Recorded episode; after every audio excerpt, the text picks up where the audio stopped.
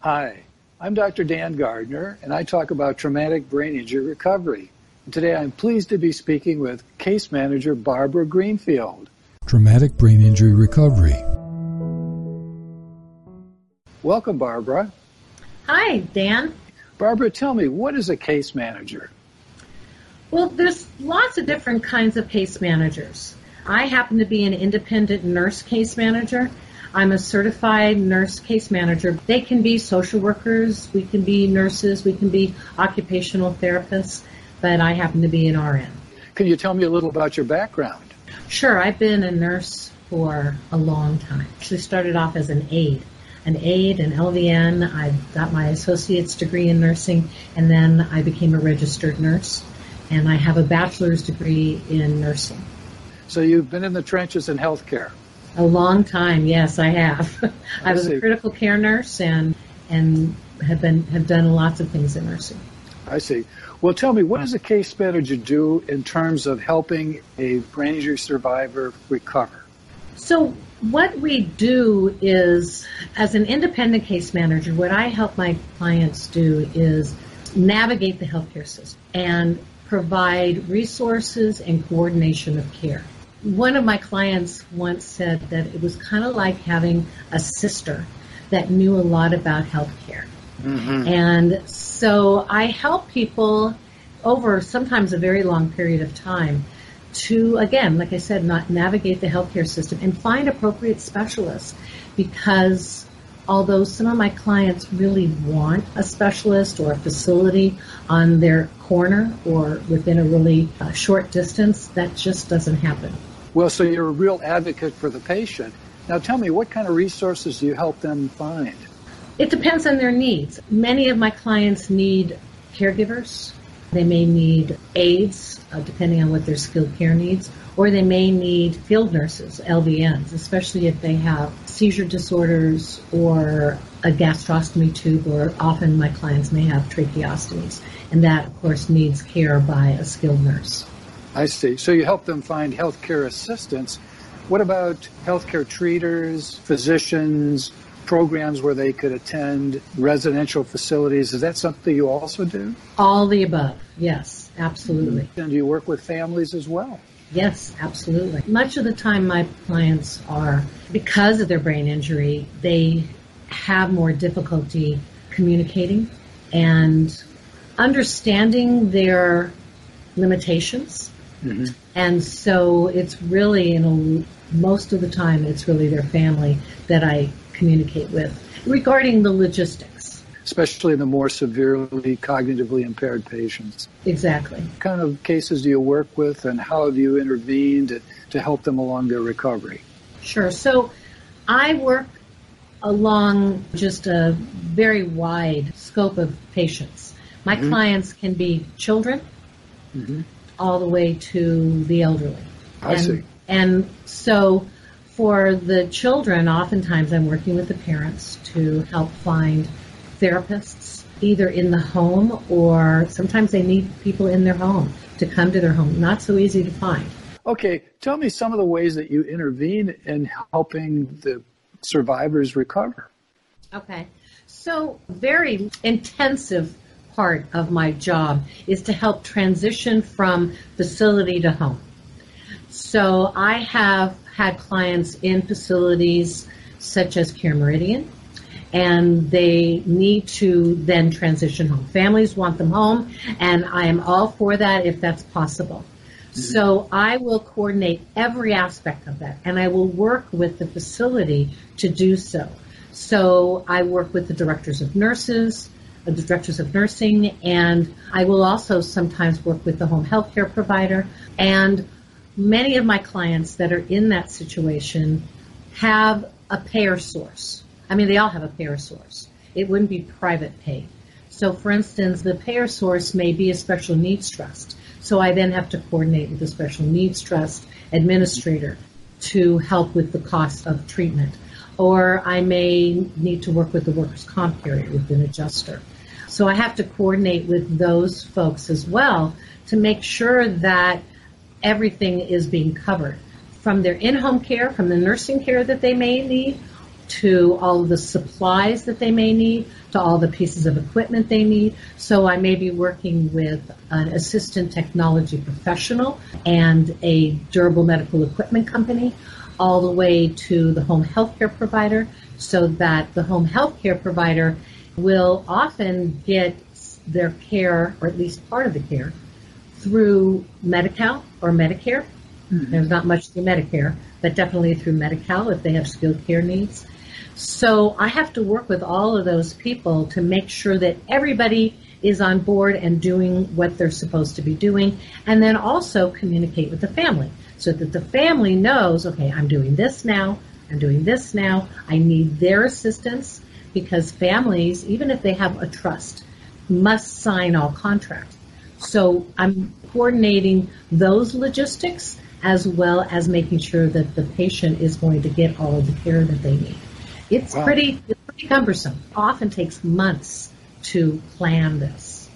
I understand. What a spectrum of services that you cover. I assume you have to be pretty darn organized to implement all these different activities and treatments. In many of these cases, I'll keep several Excel spreadsheets and keep everybody that I'm working with in that spreadsheet so I make sure that I'm keeping in contact with them and I must say, I mean, one of the challenges is is to keep families calm and free of worry, which is really impossible. You can't be free of anxiety.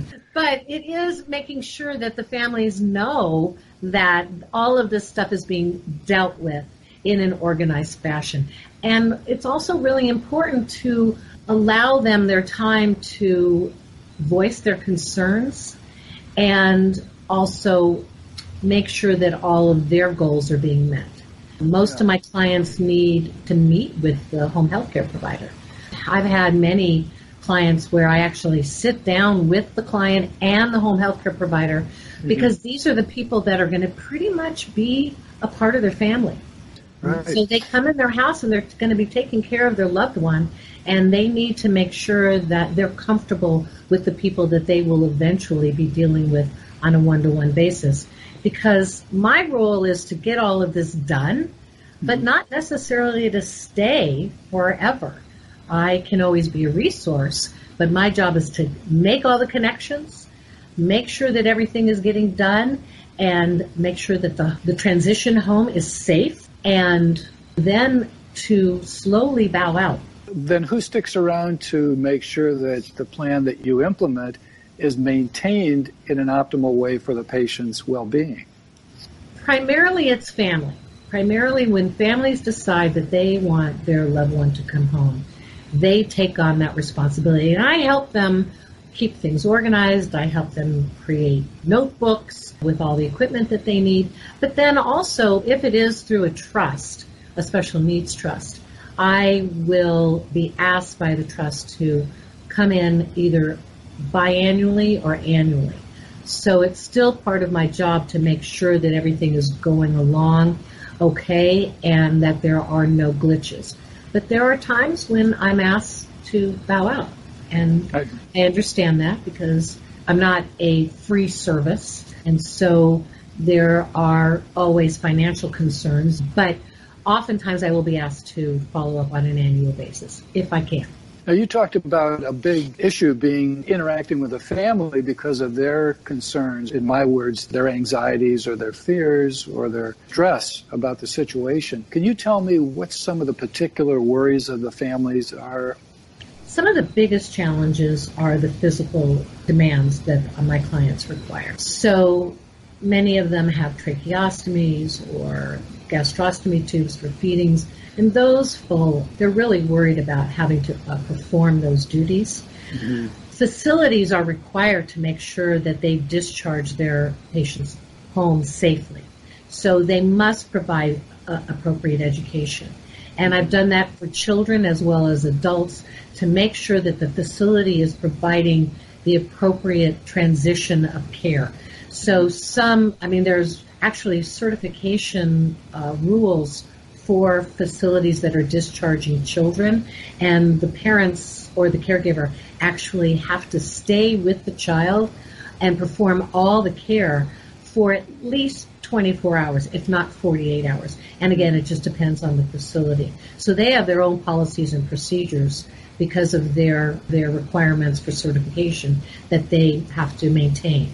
So I actually make sure that that's all being done and that the family is participating and that if there's any issues that I help to educate about the need for that. That's their biggest concern. But then I have patients, and I know you understand this, with significant behavioral issues. Mm-hmm. And so what we really want to make sure is that the family is managing all the doctor's appointments. Now, I will start that process. I will make sure that everybody's communicating, but I'm not there on a daily basis. So it's really important that the family establish a relationship with the physicians, which I'm sure you understand. Also, to work with, let's say they're working with a behavioral therapist, that they make sure that they're scheduling those appointments and that they are fulfilling their obligation to manage their family member because what I think is really important is that they realize that this is a safety issue. How important that is because if safety isn't their primary concern, then there's all kinds of ramifications for mm-hmm. that. And I am a mandatory reporter, so it's really important that I make sure that my clients are following uh, what they need to do in order to make sure that their family member is safe. Mm-hmm. So, Barbara, in addition to connecting families and, and survivors with resources and helping educate them, it sounds like you're also a part-time therapist as well, dealing with their worries and stresses being put in this role. I mean, I'm a registered nurse, but I think I provide a lot of social work type care. I don't pretend to be a therapist. I don't pretend to be a social worker, mm-hmm. but I do engage with if I need help. Actually, when my husband happens to be an MFT. So if oh, I need, and he's part of my company, he does case management as well. So if I need some assistance, just like therapists, sometimes we'll have to go to therapists so that they make sure that they are dealing with their patients properly and that they're not missing something. I sometimes have to reach out to other people. What am I missing? How can I do this better? I don't pretend to be perfect. I think that's a sign of a, of a reasonable professional, one who knows that he or she at times would benefit from consulting with colleagues. That's what we all do. Hopefully, we all do that. Yeah, hopefully we do that. Yeah. yeah. Exactly. Barbara, give me some case examples of, of brain injury survivors with whom you've dealt. So, uh, most recently, I've been working with a family with a adolescent, and as we all know, if you've been a parent of an adolescent without a brain injury, adolescents can be incredibly challenging human beings to deal with. and then if you have an adolescent that has memory deficits and has, even though they may be, they may be able to acknowledge their memory deficits, this client had difficulty, although she understood her memory deficits, she still was quite a challenging individual to deal with. Mm-hmm. So not only did I help refer her to an educational advocate, who was a specialty in brain injury. She also was referred to an educational therapist, mm-hmm. and family was also referred to a therapist because parenting a child like that or an adolescent is quite a challenge. So I worked with the family to find an appropriate therapist for them. And I attended the independent education program meetings along with the advocate because there were medical issues, there were visual deficits that this uh, young person had, and she had been injured since she was three. So I've known her for quite a long time, although I think I started on her case when she was somewhere around nine. So she was, she's one of the cases. She was actually an acquired brain injury. She wasn't a traumatic brain injury. There was no blow to the head. She was injured during a medical procedure and mm-hmm. had hypoxic brain injury. Mm, uh, so lack of oxygen to the brain due to a procedure which caused a very devastating infection. Mm. And that was her injury. A lot of my clients have acquired brain injuries as opposed to traumatic brain injury. But I also have a young man that I've been working with. He is in his mid 20s and was working, was in a car accident, so he suffered. The picture of his car is, is quite astounding.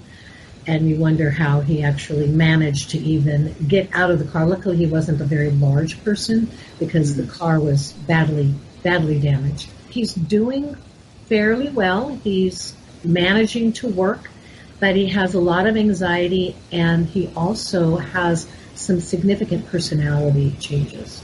Mm. So, and he also has memory deficits. So mm. he's been good about using some of his behavioral therapy to remember to turn off the stove and to shut the door. But he'll come into the house and he'll forget to close his door, mm-hmm. like the door to the house. And mm-hmm. unfortunately, mm-hmm. we don't live in the country where that's acceptable behavior. Those are issues that he has, and he still has a lot of anxiety driving, which is understandable. So he's continuing to work with his therapist, and also he's been referred to a cognitive rehabilitation specialist to help him utilize the assistive technology on a regular basis because he mm-hmm.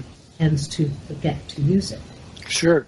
Now, what yeah. was your role in obtaining resources for this particular survivor? These were people that I know just from the work that I do. So I referred him to some cognitive, a couple of cognitive rehab therapists that I knew. Mm-hmm. I helped to make that coordination and to make those make meet. I've been in touch with his therapist as well and his physical medicine and rehabilitation physician as well. I see. So you helped him find those treaters. Correct. I mentioned earlier that I also work with children with acquired brain injury. So a lot of my children that I work with have cerebral palsy and they have significant cognitive deficits. It's sometimes really hard to know how cognizant they are because they're nonverbal. One child, mom definitely thinks he's much more aware than some of his treaters seem to think he is. We help to coordinate finding an occupational therapist for him. So the therapist comes to the home, provides, is working with him.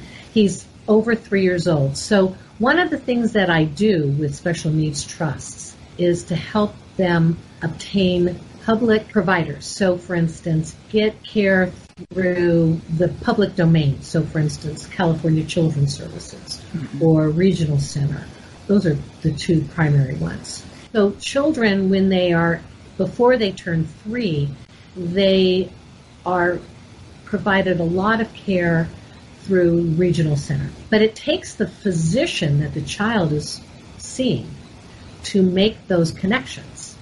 And sometimes parents don't know about those resources. So I will come on board and make sure that the family is receiving all the public services that they should be receiving.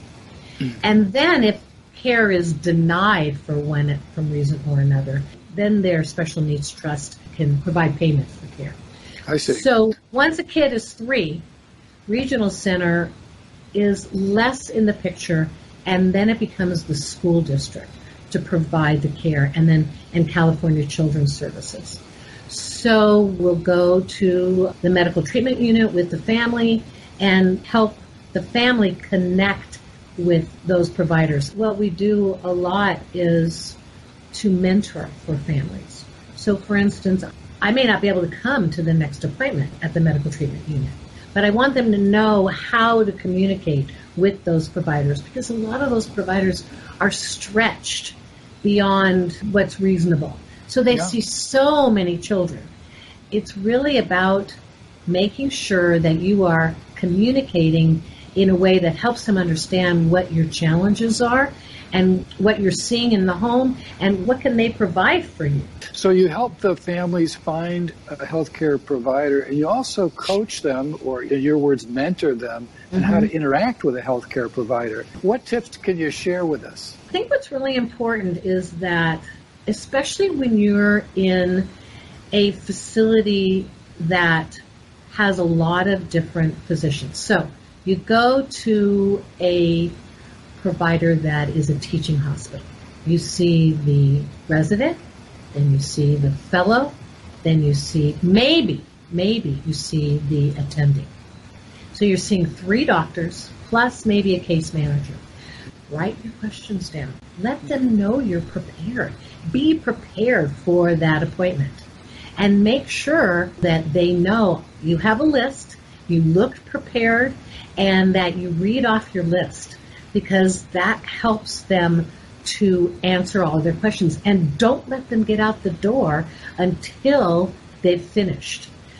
Sometimes that's really hard. You know, you can't block the door. You don't want to be, you know, uh, I was going to ask you what your technique is yeah. for, well, for you know not allowing them to leave. Yeah, you know what's really interesting with me is that what I find is that physicians, if there's a case manager in the room, act differently. And all of my clients right. say that.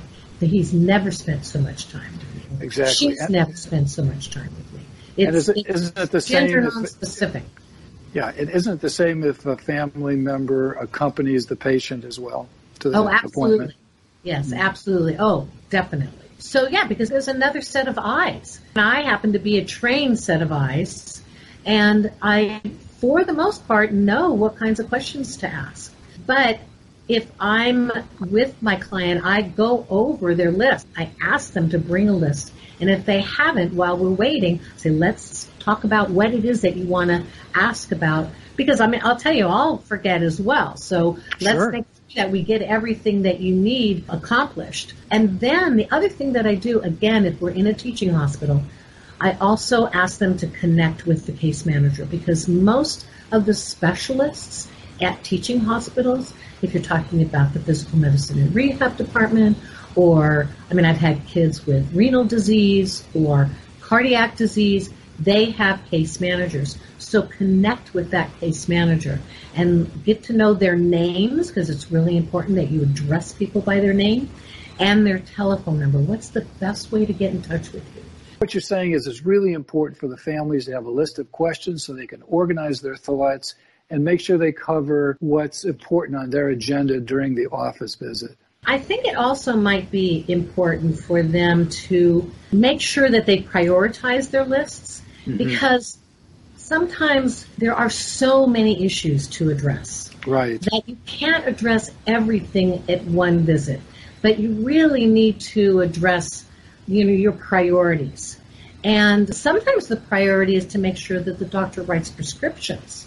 Right. Um, right. I mean, that's really important. Or that if the doctor needs to do something like make the connection for regional center, those are really important things to address like some of my patients have said the doctor comes in on roller skates and yes oh absolutely in and out and I understand that the doctors have a greater demand for productivity now, so that's even more important for the families to prioritize their list of questions. One one option is to make a copy of the list yeah. so the family can read their own list and the doctor can see a copy of that. And, and yeah. the doctor may have to say, there are a lot of points here. Which are your most important points? Let's cover those today and then we'll have to meet again to continue our discussion. Right, exactly.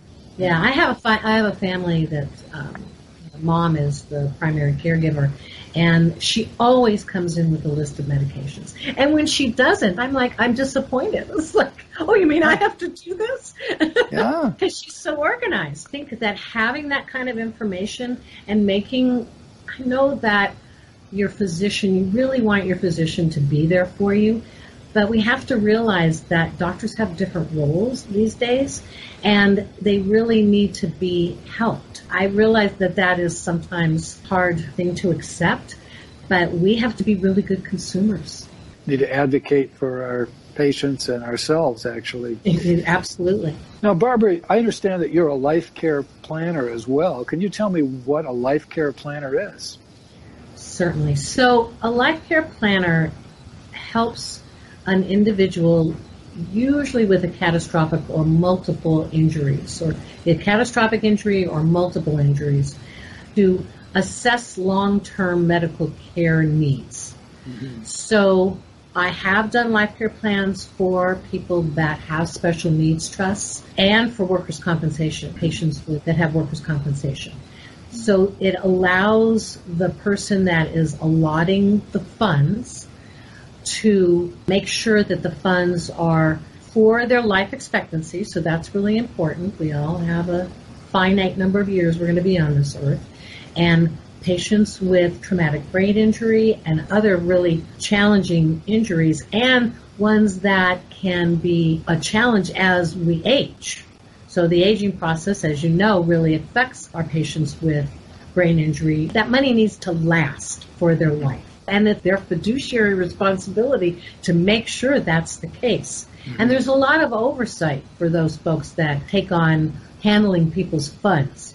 Mm-hmm. So they may need a life care plan. If for any reason there wasn't a life care plan, so I've worked with clients that have had uh, what's called a third party trust. So in other words, somebody in their family provided them with money. It could be mm-hmm. through Uh, an inheritance or some other way. And so then that money goes into a trust and the trust needs to figure out how should those funds be spent.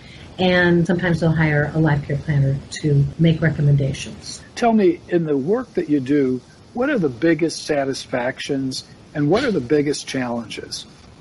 Well, I think the biggest satisfaction is seeing a benefit, to see my clients actually get a job, make sure that they're doing well in school, and sometimes at the very basic, be free of an infection for a really long time. Mm-hmm. So that their family is doing well, they feel comfortable taking care of their family member, and that they haven't needed any outside hospital resources. You know, when I have a client move from a facility to home and that everything is done and they've got all their equipment and nothing horrible has happened, I am like so relieved.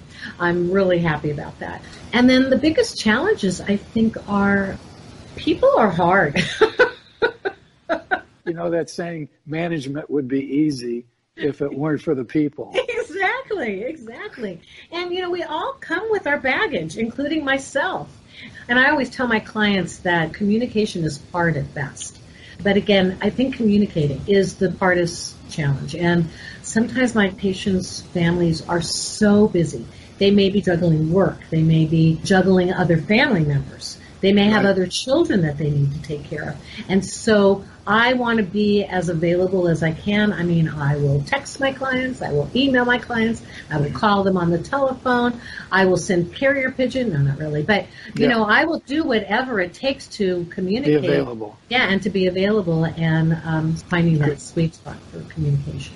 Just wanted to get back to life care planning real quick because sure. I mentioned life care planning in a non-litigation arena because there is a very big part of lit, uh, life care planning that is in the litigation arena, but I wanted to step back from that. So my elevator speech is I provide attorneys with an estimate for long-term medical damages. Well, Barbara, I want to thank you very much for spending the time and effort to talk to me today. Well, it was really fun. Thank you so much for asking me. Please like, subscribe, and comment.